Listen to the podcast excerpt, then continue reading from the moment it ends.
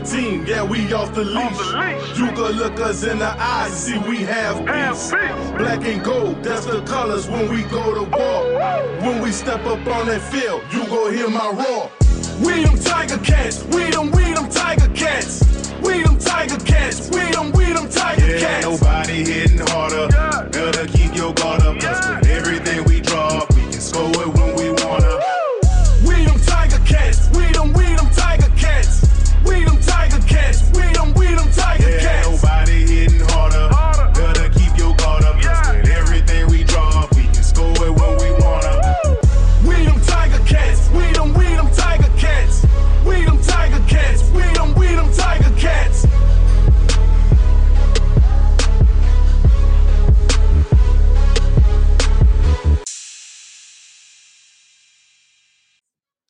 Tiger Cats lose 41 to 28 to the Argonauts on Labor Day and drop to 4 and 7 on the season. I'm Mike Graham and as always am joined by Josh Smith. Disappointing performance today by the Tiger Cats, no? pathetic. Like it was everything we talked about. What was it? Seven hours ago, eight hours ago, that we said they couldn't do. They did. You know what I mean? Like they didn't start out hot. They made too many mistakes. They played stupid. They made it close in the end, but like this was one of the worst Labor Day games I can remember. Like last year's was pretty bad, but I mean, we went into that game. They were running with a third string quarterback who had never started before. This this was so much worse because the potential was there. But I think we now unequivocally, and I and I'm sure in a couple of weeks they'll win a game. We'll be back on the the high and all that stuff. But I think unequivocally we can say that this team is just they're not very good. They're they'll look great one week and terrible the next, and that's exactly what happened today. They were they were awful.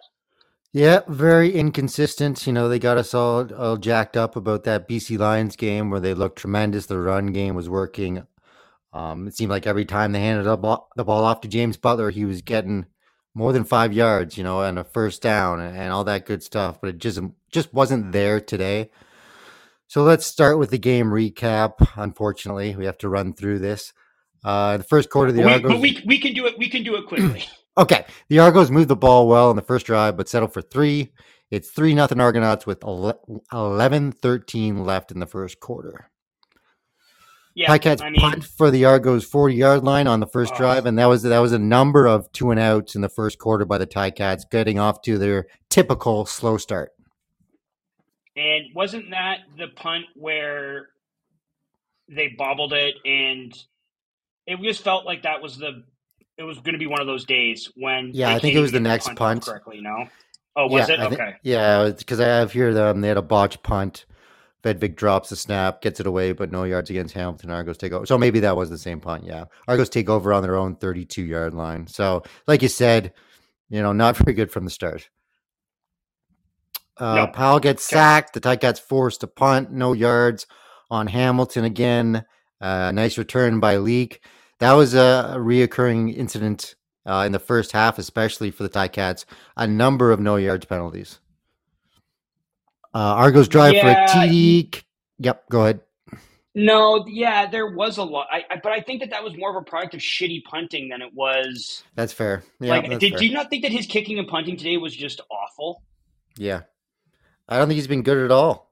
Like Vedvik's been bad No, it's for the most part. it's it's been like I don't I don't know. You know, I- yeah, just keep going. Argos drive for a TD. It's capped off by Andrew Harris with 355 left on the clock in the first quarter. Kelly finds Daniels for a TD with 217 left. It's 17 nothing for the Argonauts in the first quarter. They got and right after that, the Ticats go two and out again and punt. Leake another good return. Argos take over at midfield, and I, you know I keep repeating myself here, but another reoccurring incident is the Argonauts getting tremendous field position to start their drives. The second quarter, Powell connects with Tim White for a gain of 24 yards, and the Ticats, but the Ticats are forced to punt shortly afterwards. Hamilton gets another no yards penalty. The Argos punt from the Ticats 40. Ticats take over at the 15 yard line. Uh, Ticats put together a, a, decent drive, but they miss the 57 yarder. But get the Rouge. Woohoo! It's 17 to 1 with 4.02 left in the half. That's right. And then they got kind of the Bronx cheer with everyone going nuts because they actually scored a point. Um, they, you know what? You know what kind of, if you look at the box score, the Argos scored 17 in the first quarter and 17 in the fourth quarter. And those were the two quarters that they had the wind. And you look at the Ticats, and they scored four points with the wind in the second quarter. You know what I mean? Like, there's kind of your, your they didn't use the elements to their advantage like mm-hmm. like the Argos did. You know what I mean? Like, 41 points total. Seven of them came when they were going into the wind for Toronto, and the Ticats going into the wind scored 13. So, like, there's there's your game in a in a vacuum right there.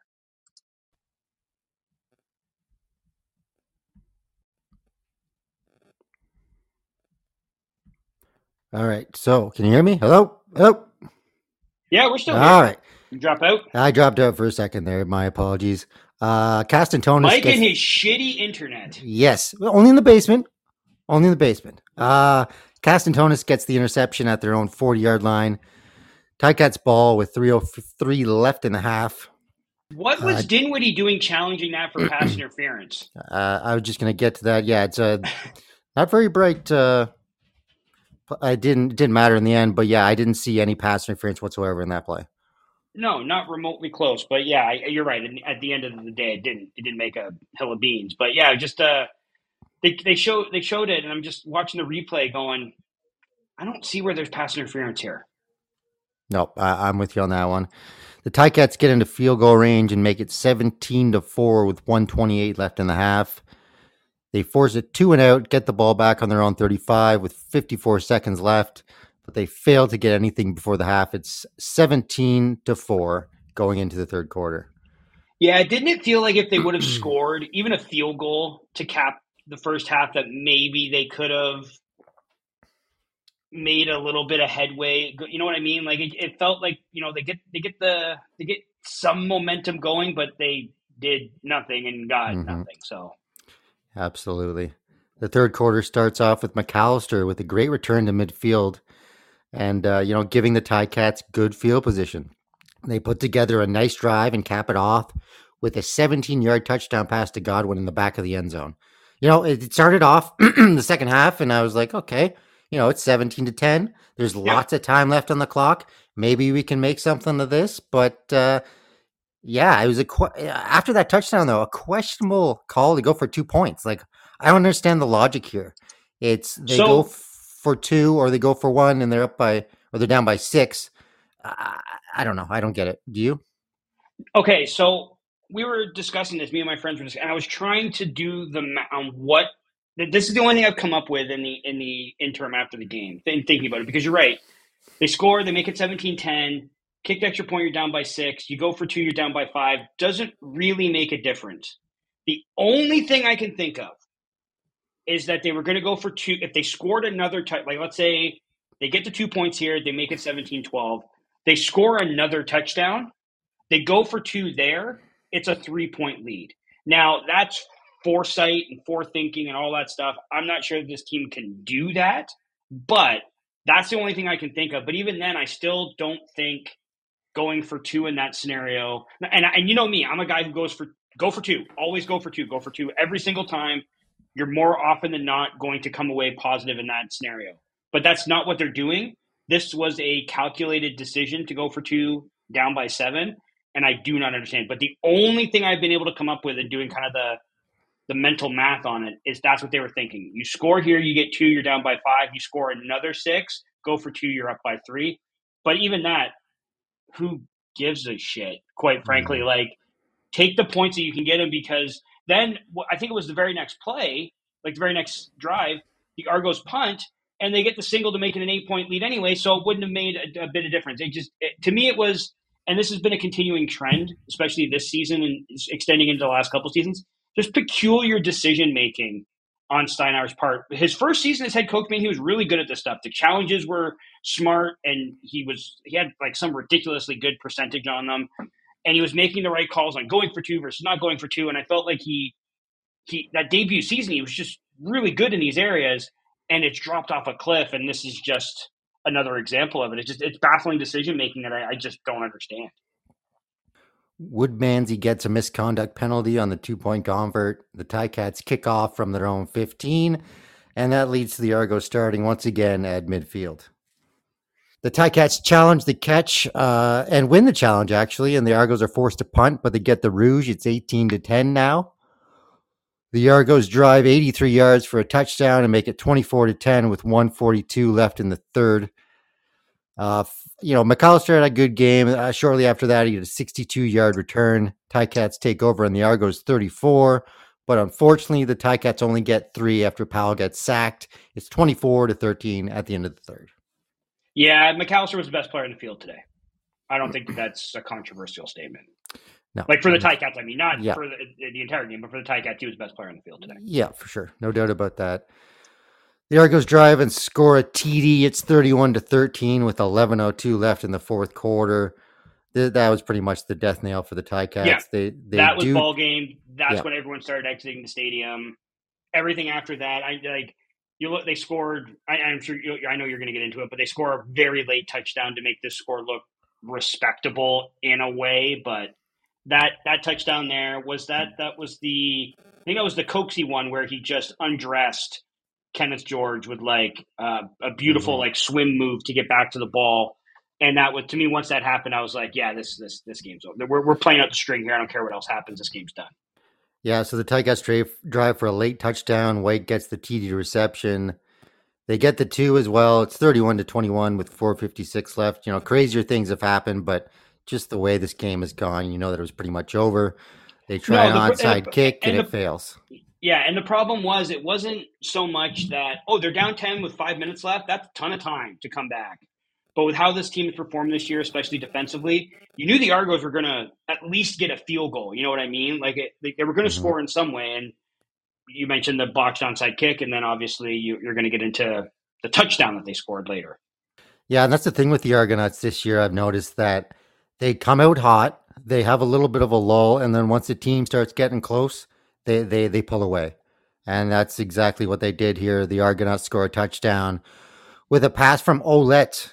Uh, it's 38-21 with 331 left. And uh, you know, that that was it. That was it. Yeah, I, I saw some comments. I think people like you're pulling out trick plays when you're up by 20, blah blah blah blah blah. You know what? If the shoe was on the other foot, I mean, do you do you, do you remember 64 to 14? Rico Murray took back a pick six for no reason whatsoever on the last play of the game to make like it's a rivalry game. You're in the opponent's barn. Like people are talking about like running up the score and it's professional sports, mate. Like I don't care. Like they deserved it. The Argos played the game the way they should have and won this game going away. And if they want to, you know, stick it in the craw of their mm-hmm. biggest rival, if the if if the roles were reversed, you'd want the Ticats to do the exact same. So I, I'm I'm sure that you don't have a problem with it, but I did see some comments that people had an issue with with the Argos doing that, which to me is just patently ludicrous. Yeah, I'm with you on that. I don't think I don't have a problem with it. I think it might be kind of silly, you know. Maybe you reveal that kind of play. Maybe you want to hold on to that, you know, in a Sure. in a game that's kind of out of hand already. But I don't have a problem with it. You know, the game wasn't necessarily over. This is the CFL, and you know, if they want to throw an extra touchdown, then then so be it. They they deserve it. Uh, they they were the better team, and that's just the way it goes. If you don't want that to happen, you have to play better, right? The way I look at it is, if you don't want to get embarrassed, stop them. Simple as that. So another slow start for the for the Tie Cats. They just, especially against really good teams like the Argonauts, they just can't do this. I mean, the Argonauts come out in the first quarter and they score 17 points. The Ticats score zero. They only get four in the second quarter. Uh, typical of the Ticats, no? Yeah, and I mean, people are gonna look at Chad Kelly in this, and we talked about it, like MOP front runner and all that. I'm sure his numbers. I'm gonna try to find his numbers now. I don't really, I don't have them right off the top of my head right now. I'm just kind of clicking around trying to find them. Um, I didn't think he was overwhelmingly great. Oh, he was. His No. numbers weren't even that great. He was.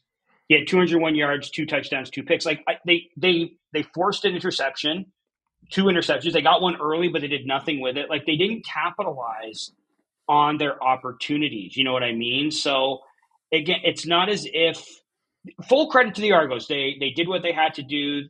They they won this game deservedly so.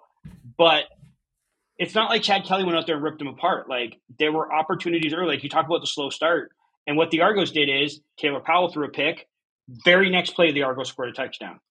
Kelly throws two picks. I think off those two picks, they got three points. So you force the turnovers, you make the teams pay. That's what good teams do. That's what the Argos are right now.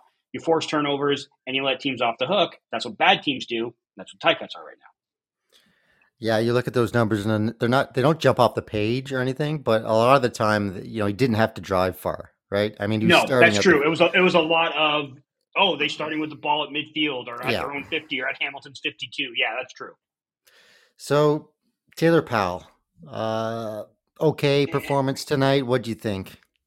Didn't care for it. The numbers I don't think reflect some poor decision making. Like he ran it when he should have thrown it. He threw it when he should have run it. It was. You look at the number. I got him in front of me. Nearly 300 yards, three TDs, only one interception. He also did have the fumble.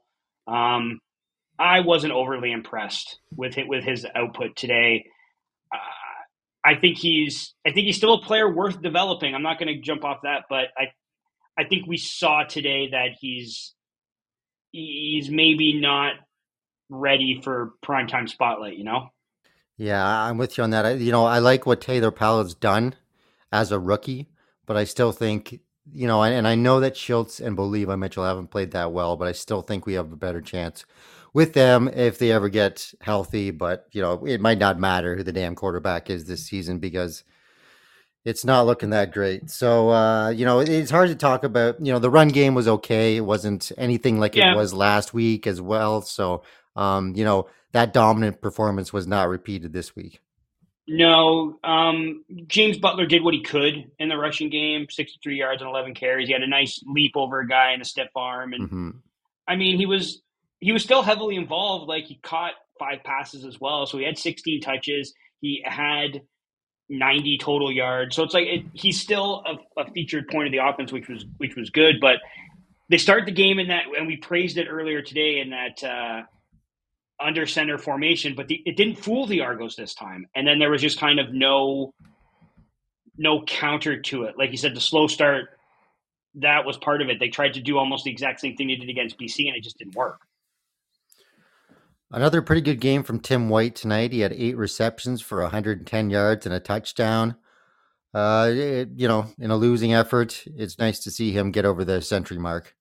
Yeah, it, it still felt though like a lot of that. Like the touchdown came when the game was essentially mm-hmm. not over, but it was it was mostly over. And he like he he was don't get me wrong, like he he played well, and it's nice to see him start of piling up some some good games. But this is uh, last year around this time is when he started to to do that as well. So I, I'm not all that surprised. I just I look at some of these numbers and it just feels like a lot of empty stats. You know what I mean? Yeah, absolutely. And the the second closest guy to him was Terry Godwin with six receptions for 50 yards and two touchdowns on the night. Uh, other than that, there's not much to really talk about with the receivers. No, Duke was invisible. McAllister didn't really do anything in the passing game. Like, yeah, there just wasn't anything else there. So the offensive game plan, how did you feel? Like, obviously, it didn't work out as well nope. as last week. Um, you know, maybe we should have seen this coming. A blip. You know, we saw it last year in the Hamilton versus Winnipeg game where they they tore apart the Blue Bombers and then they came back to earth the next couple of weeks. So um, we shouldn't get too excited about a win. Well, we always do it, but this time they came crashing down to earth again. Yeah, I I don't want to toot my own horn, but toot toot. I said this is what would happen when they when they replaced Condell. Like everyone was like, "Oh, we have Scott Milanovich. It's all going to be better." And I said, I, I wrote a damn article about it, and I, I know it's probably kind of gauche to, you know, quote yourself, but I said that this team would there'd be that bump. I thought it would be the Edmonton game. I didn't think it would be the BC game, but they got that new coach bump where it's like, oh, here's how they're, and then they're going to come crashing back down to earth. Now, I thought it might be the bump would be a little earlier and the crash would be a little later, but I'm not surprised that this offense is still. They still make too many mistakes. They still do stupid things, and that's that's not going to matter who's calling plays. And I didn't think the game plan this one was, was particularly good. I think they tried to ri- wash, rinse, and repeat what they did against the Lions. And I just think that the Argos now had film on that, and we're like, we're not going to let that happen. And the Argos are too good a team uh, on every level of their defense to be manipulated by a team running 1997 style offense. Like I just, it's the Argos. It worked against BC, and that's great. They needed a different game plan against the Argos, and they didn't have one, and it, it didn't work. What do you think of the defense tonight? I mean, they gave up 41 points. Like, and th- and this again, this is the thing. And I, I near when it was 31-13, I nearly tweeted it out, and I said, "No, you know what? Discretion is the better part of valor." But I'll say it here because we're this is a safe space for us all.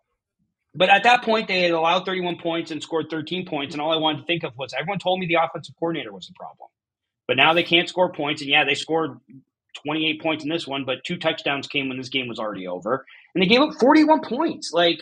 Mm-hmm yeah, they shut them out in the second quarter and only allowed a touchdown in the third, but they gave up 41 points. Like that's not good enough. And at what point are we finally going to have the conversation? You and I have been having it for months now. And a, a few of our listeners, because they listen to us, so they must be very intelligent, have also been talking about this. But so many people are letting the defense off the hook, and it's like, oh, the offense isn't out there long enough, and the defense is tired, and the numbers don't indicate that. It's the defense was bad. You give up 41 points, you are a bad defense. You give up how, how many points have the Ticats given up this year? Are they at over 300 now? Or they they've got to be close to? You know what I mean? Like this is not a good defense. They've given up 302 points in 11 games, Mike. Like the only other team that's given up that many is Saskatchewan, whose defense also isn't very good. Like this is not a good defense. They were terrible against Toronto. They've given up what 32, 31, and now 41 against the Argos, and they got a game against them in a couple of weeks. They're probably going to give up another 30 plus in that one. It's it was it was terrible. Yeah, the Argonauts came out and they smacked us in the mouth, and the defense couldn't do a damn thing about it. Um, it was just a poor performance all around, and we've been talking like it seems like we're one of the only people that have been talking about Mark Washington's defense, even going back a couple years now. So you know, I know that everybody wants to blame Tommy Condell for the for the slow start and all that stuff, but and not that he was great, but obviously there are more problems on this team than just the offensive coordinator. Well, it's it's been three weeks now. We're still seeing the same. We got we had the one game blip where this team looked competent, and we're, but we're they're going back to the same way they played, and you can't blame it on the lack of talent. It's a lack of coaching. It's it's simply that like they brought in good defensive players. Casey Sayles is a good player. Chris Edwards is a good player. Jameer Thurman is a good player.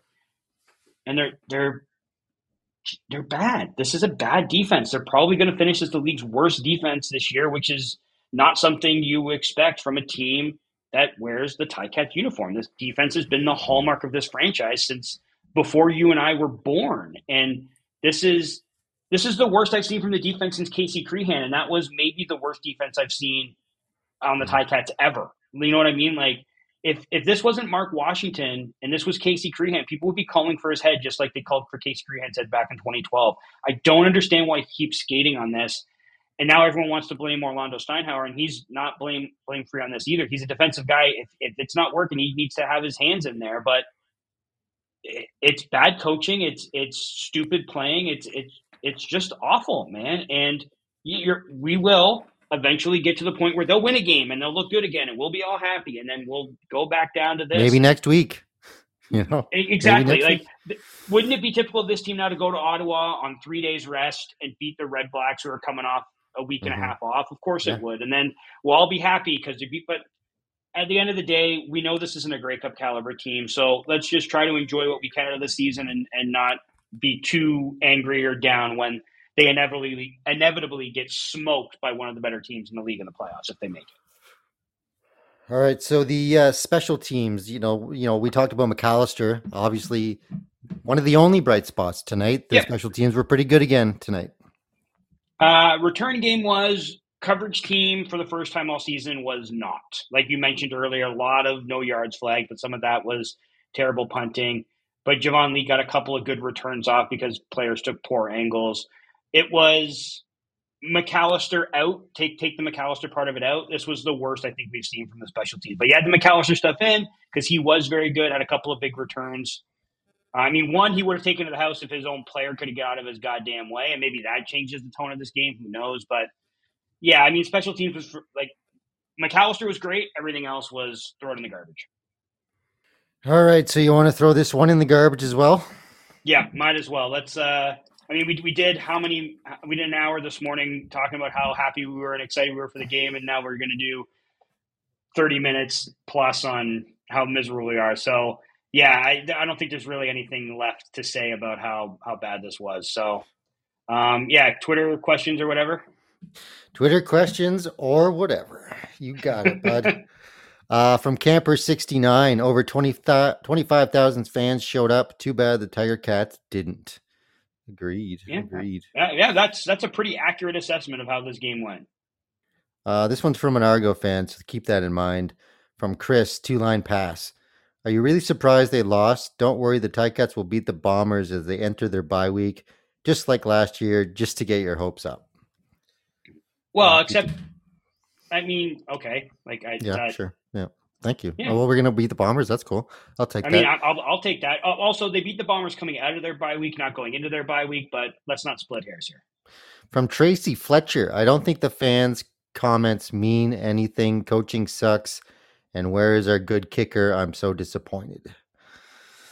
I, I, I, would you even? I mean, we didn't even mention the kicker in this one. Like, he missed a 57-yard field goal, and other than that, he wasn't doing kickoffs. I don't know for some reason they had Vedvik doing kickoffs. Vedvik is the is is the pro. Like, I don't think Liegghio he had the bad game against Edmonton, but other than that, I think he's been No, he's been solid to great most of the year. Yep. Um, I mean, if, if we're going to kill a guy for having one bad game, like this team should have released every single player on the roster at this point because they're what That's true. four and That's true. four and seven now. Like Yep. it's not. I don't know. I yeah. Fan, fan com- I'm sorry. I, I do agree. Fan comments. Our comments don't mean anything. I'm gonna once we're done here, I'm writing my post game piece, and they don't mean it doesn't mean anything. But it's kind of funny that he or she says, I don't think the fans' comments mean anything. But- But, but here's a comment. You're, you're, you're a fan and you're commenting. yeah, yeah. But And I'm, not, I'm not ripping anyone for saying. it. No, I'm not. I'm no. not. I'm not ripping those person for saying it. I totally Humorous. understand what they're saying. It mhm. just it is there is a little irony to fans' comments don't matter, but here's a comment from a fan. Yeah. Like, but From yeah, Bill I- I Malley. I- maybe I get what they're saying.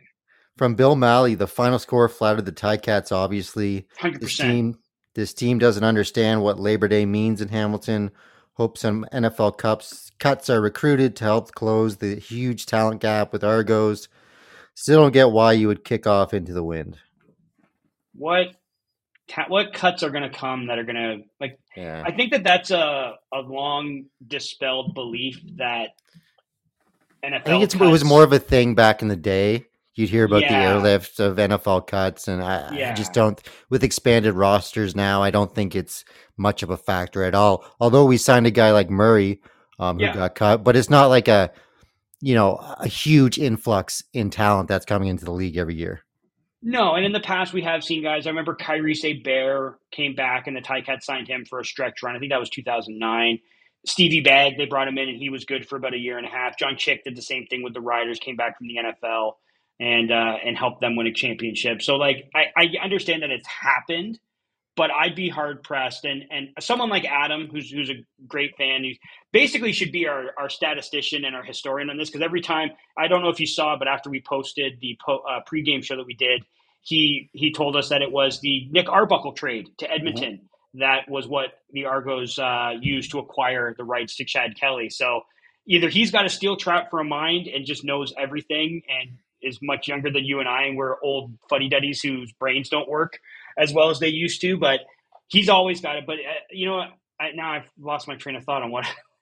I was even going to say there. Oh, NFL NFL cuts. I was going to say yeah. I, I can't think of the last great oh this guy was cut by an NFL team came back and helped the team reach a Grey Cup or go on a playoff run and maybe Adam is a guy that can eh, whether he's listening now or will listen later maybe he can chime in and give us help on on the last great player to kind of be airlifted in because remember when like um, what was his name? Terrell Sinkfield was brought back, and everyone was like, Yeah. "Oh man, you add him to this offense, it's gonna be great." He kind of didn't do anything, and I just, I just, I think it's more often than not they bring these guys in and they just maybe they're they're they get their bodies ready for an NFL grind or whatever, and it's not the same. We we know the games are different. I just think like you, it's it's a long like it's a it's a it's a belief from 35 years ago, which yeah. just I don't think really counts in today's CFL. From Wolfie 34.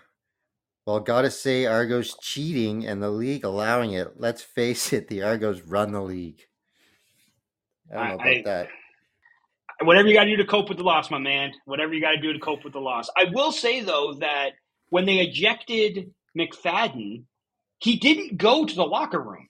He they let him stay on the bench. Now, granted, there was mm. 11 seconds left in the game, but I was always under the impression that if a player was ejected, he had to leave the playing field and leave the sideline. But they didn't do that. Maybe that's what he's talking about. I don't know. I I, I don't think they cheated to win this game. They just kicked the shit out of us. Like, yeah, uh, whatever you got to do. Whatever, whatever, whatever helps you sleep at night with this loser team being getting their asses kicked on Labor Day the second year in a row.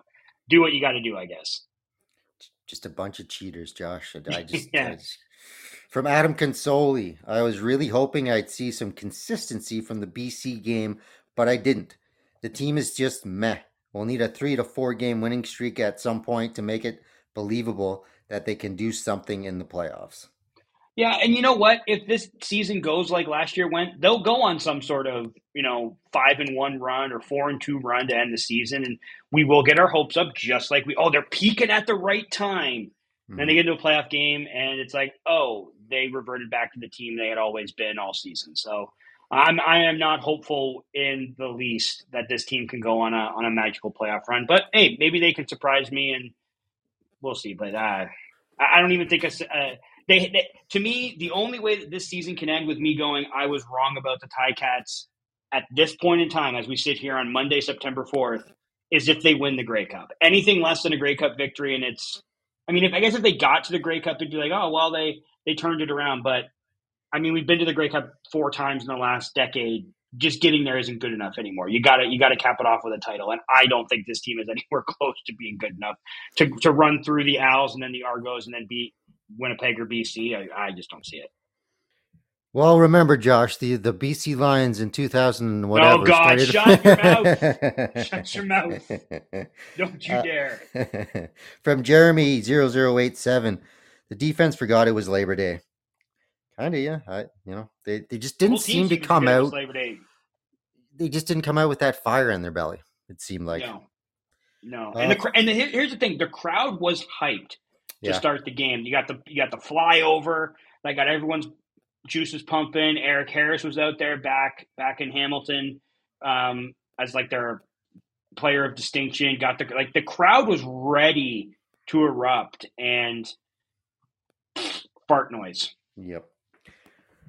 From Adam Stalker, Powell's accuracy needs to improve. His deep ball accuracy. Uh, Powell's accuracy needs to improve his deep ball accuracy if he's going to be a long term CFL starter.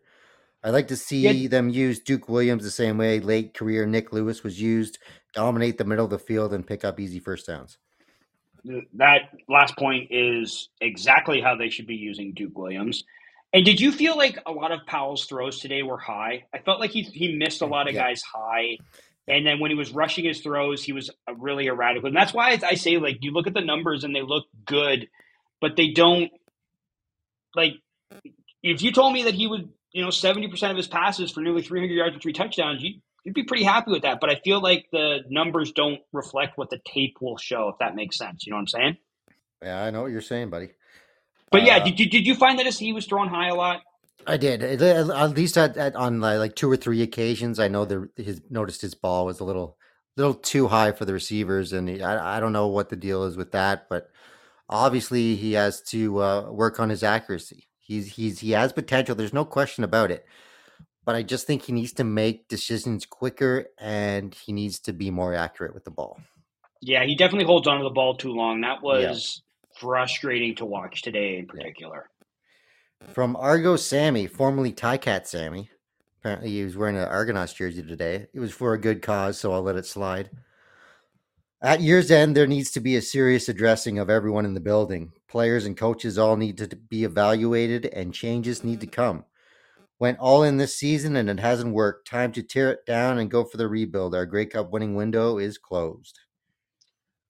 I'm not sure I disagree with that. I do think that with this group, sadly, even though they airlifted in a ton of players this season, I do think that it, it's closed. I think 2019 and 2021 were their last best chances with all of these guys. I don't think this team can build a winner with Bo here, quite honestly. Like, maybe I'm wrong. Maybe they'll make some changes in the offseason to be better next year, but it certainly feels as if maybe taking some short term pain to build this team back up, get a young head coach. I, I don't know. I, I it's I'm hard pressed to call for people to lose their jobs. You know that it's something I do not like to do, but I I don't know if the people who are in charge of this team, I don't know if I trust them to fix this because they're the reasons they're like this now. So I'm not sure if there's I, I don't think that there's band aid solutions here. I, I do wonder, and I'm curious to get your thoughts on this. What what do you do? Do you do you tear this thing down? Do you like is that that's kind of where you got to go with it? No. Mm, yeah, I'm thinking so. And and with Bo Levi Mitchell, I mean, he has two more years left on his contract. And if you're paying a guy that much money, he needs to be playing like a top performer. And if we're not going to get that top performer like the old Bo Levi Mitchell, then it's not going to work with him being the quarterback and getting paid over five hundred thousand dollars a year. So it might be the end of the road for this group, and uh, you know it, it's it's easier to rebuild quickly in the CFL, but I think it mm-hmm. might be a couple years before we're a legit contender again because I'm not sure you can just slide in some pieces next year and uh, be at the top of the East again. Yeah, I like again. We know from years of following this league that teams look great one year and then not great the next. So it's like as for as much as we're gonna for the rest of the season probably talk about how good the Argos are, that can come. I mean, the Ticats in 2019 looked like, oh, this is a team for the next five years that's going to dominate, and it's been all downhill since that loss in the Grey Cup that year to Winnipeg. So it can it can you can rebuild. I know, you know, Edmonton's been bad for a few years now. Ottawa's been struggling since 2018, but more often than I mean, we saw it with the Ticats in the mid 2000s. Like they were bad for a, a half a decade there, but you can get back to competitiveness. You can get back to relevancy rather quickly, and it's not like a multi-year. I mean, if you make the wrong moves, it is. But if you make the right moves, it's not some sort of like decade-long purgatory for a team if they strip it down to the studs and build over again. You can get back into the mix in a year or two rather quickly in this league. So it's all about hitting on the right guys, and they just haven't done. They they had the right mix. They've had a competitive enough mix, but now, like when we were when when this whole I'll call it like Ticats renaissance started in 2009. We were all kind of, oh man, they're making the playoffs. They're they're in games late in the season. Like they matter post Labor Day, which was like, oh man, it has been that way in like a decade.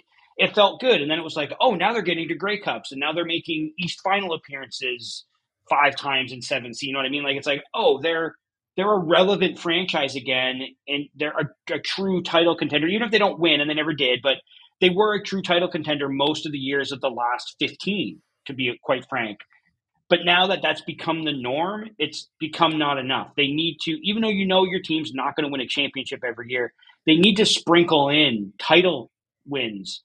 Mm-hmm. Like the Argos, for instance, like they can go three years being terrible, and then they'll have a three year run where they're good and they'll win a championship in, the, in that time. You know what I mean? Like I'd rather have that than be consistently middle of the pack and and spring spring up every couple of years for a Grey Cup loss. Sometimes you have to take your medicine, and that this team fortunately, for the most part, since 2009, haven't really had to take their medicine. It might be time to reflect and maybe be that team that resides in the basement for a couple of years, find the right mix of guys, and make a run later. I know that's hard. I know that's hard to swallow if you're a, fan of the team that they haven't won a championship in a quarter century, but this group just they, they for whatever reason they they haven't gotten it done, and I don't think they will get it done. From Jim Martin, we're just not good enough. Powell keeps improving, but he's still a game manager. If the rest of the team isn't up to snuff, he can't get over the hump. the stars aligned last week, not so much tonight. And then there's a picture of a monkey with like seven asses. well, leave it to Jim to at least leave us with some levity there. You know what I mean? Mm-hmm. Because he's, he's right in the comment, and then monkey. I'm going to look at this picture. The monkey with seven asses. Yeah, it's the. I think it's from like the first couple seasons of South Park. Oh, that one. Yeah, I remember that. There's okay, four that's asses. Pretty good. Yeah, yeah, it's four. there, It's yeah. four. Yeah, it's the four ass monkey. I remember that. Yeah. uh, Okay. That that takes the sting out of it a little bit. Yeah. From Jared Breyer. We scored more than zero offensive points, so it was an improvement over last year. Otherwise, we dug a hole in the first quarter and couldn't dig out. That onside kick was the dumbest possible play at the worst possible time. Yeah, and I'm not sure why they went. Like, I mean, I guess I get it because the defense wouldn't have stopped him anyway. But I don't understand. There's like a little less than five minutes left. You're down by ten. I don't really understand why you don't Yeah. why you don't kick it deep and, and trust your. I mean, I understand why you don't trust the defense because they're not good enough to trust. But I just don't really understand why they shouldn't have, at least in their minds, thought that they could trust the defense. You know what I mean? Yeah, absolutely. I, I just uh, I think the the play there is to kick it deep and, and try to get a stop, but uh, they went a different way. From Jared Breyer. Oh wait, sorry, I just read that. From Kelly Coldham. They need to seriously clean house. All coaches, including the caretaker, unfortunately, they're so brutally bad.